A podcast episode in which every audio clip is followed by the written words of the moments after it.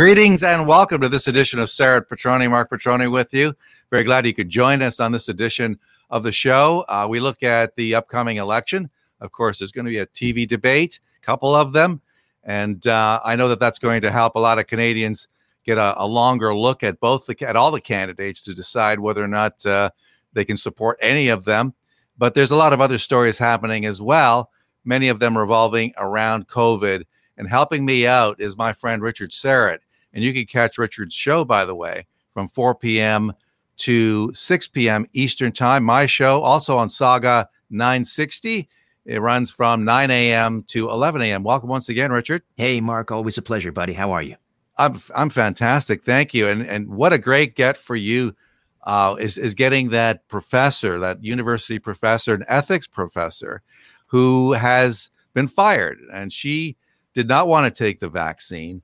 She explained why she didn't want to take the vaccine is because she's unsure about the experimental nature of uh, of these treatments, and uh, she doesn't want to be forced into doing something. Ironically, she's an ethics teacher, and so when she talks to her students, it's about you know critical thinking. It's about making decisions based on logic, and uh, here she is being forced out by a university can you talk a little bit about chatting with this woman? Right. Dr. Julie uh, Ponesse, who is, uh, as you say, an ethics professor, former ethics professor at Huron College, which is part of the University of Western Ontario. And she's been not at Huron College for 20 years, but she has been a, an ethics professor for 20 years. And her uh, last day on the job, I guess yesterday, uh, she was given an ultimatum uh, that uh, if, if she wasn't vaccinated immediately, she, she would uh, not be allowed to teach.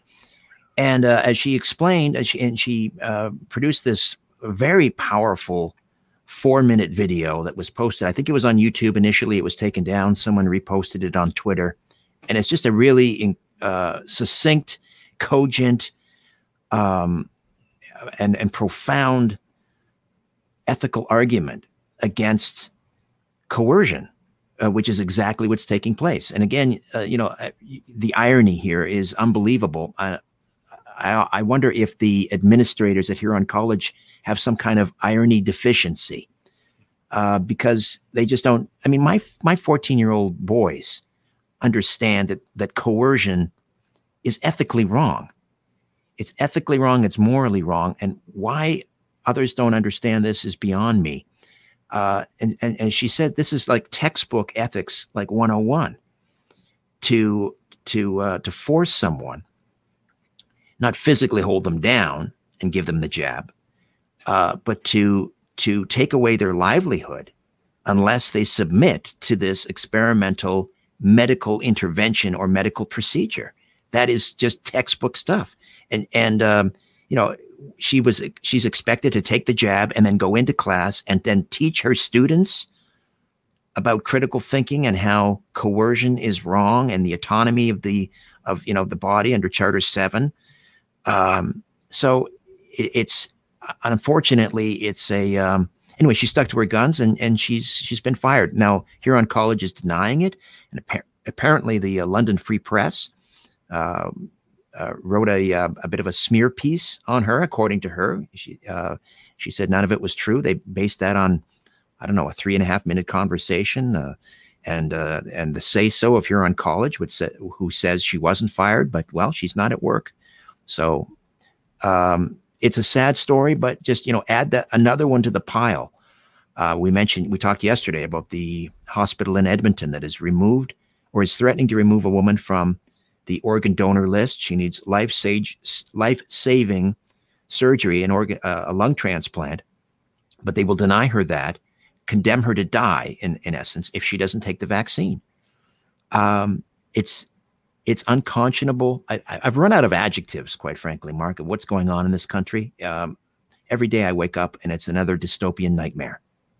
Yeah, and that nightmare perpetuated all the more, Richard, by having media, which has been bought basically by the liberal government, uh, and uh, basically coerced itself really by bringing these people into the government infrastructure, the communications infrastructure, making them dependent on tax dollars they basically uh, are part of the mechanism by which people like this professor you spoke about are being discredited, attacked, and smeared. Yeah, they're I not mean- journalists. They're just lazy bureaucrats now at this point. That's all they are. Lazy exactly bureaucrats.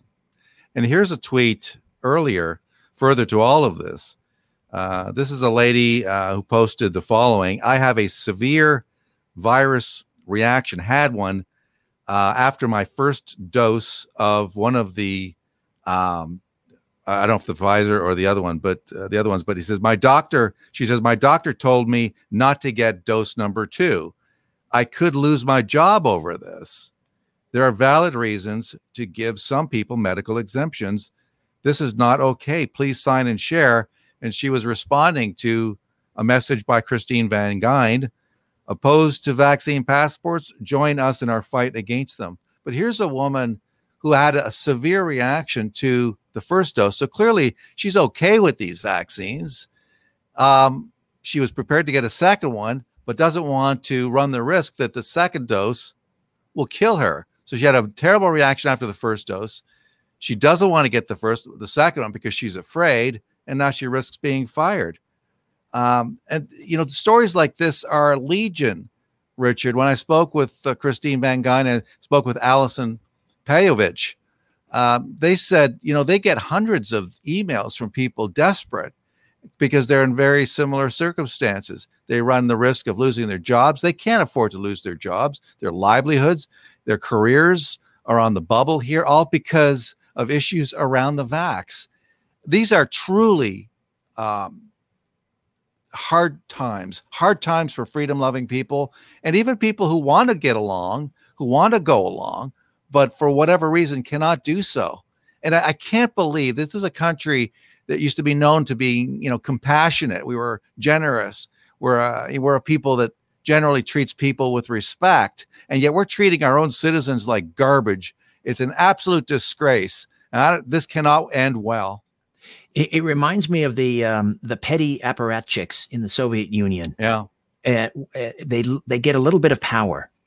Essentially, they have the power to say no, and uh, they they become drunk on that little bit of power. And so there is a certain percentage of these pro-vaxxers um, that love mask mandates. They love the lockdowns, and they love the mandates because uh, they're the ones that are the gatekeepers for their particular institution, and they love it.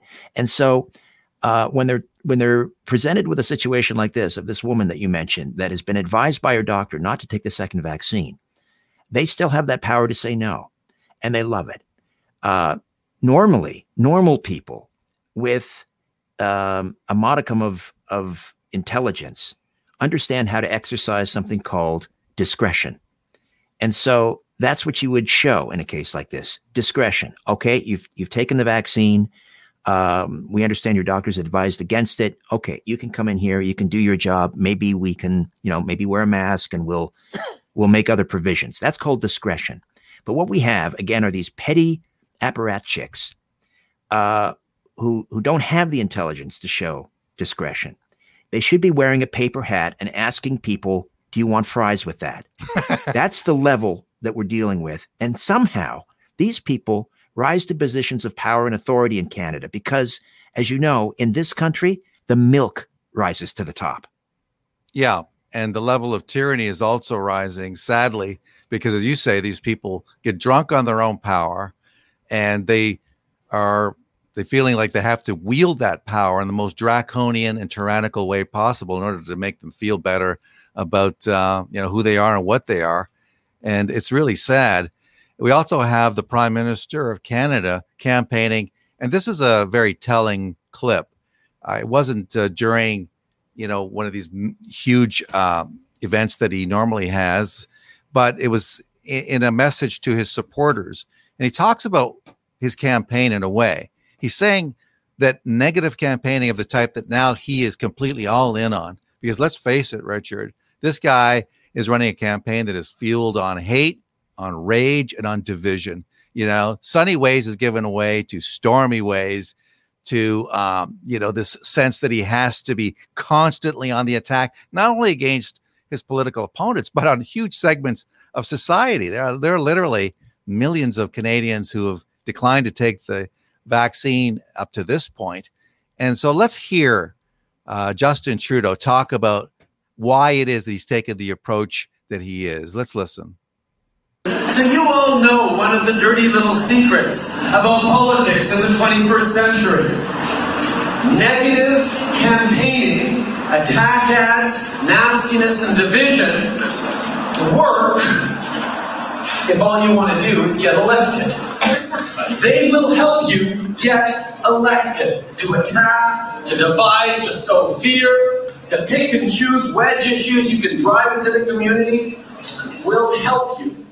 What happened to Sunny Ways? Boy, this guy has gone from being, uh, you know, a guy who was supposed to unite Canadians to a guy that's slicing and dicing the electorate in order to pit one group against the other. This is disgusting. I well, cannot believe that this guy's being allowed to get away with what he's doing. Every time he opens his pie hole, I have to I have to reach for the Gravol. he there is nothing that falls out of his mouth that is sincere, genuine, not contrived, uh, not heavily scripted by his puppet masters, uh, run by focus groups. It is it is absolutely enervating just to sit and listen to him. I can't imagine being, you know, having to live with him and sit across from the breakfast table.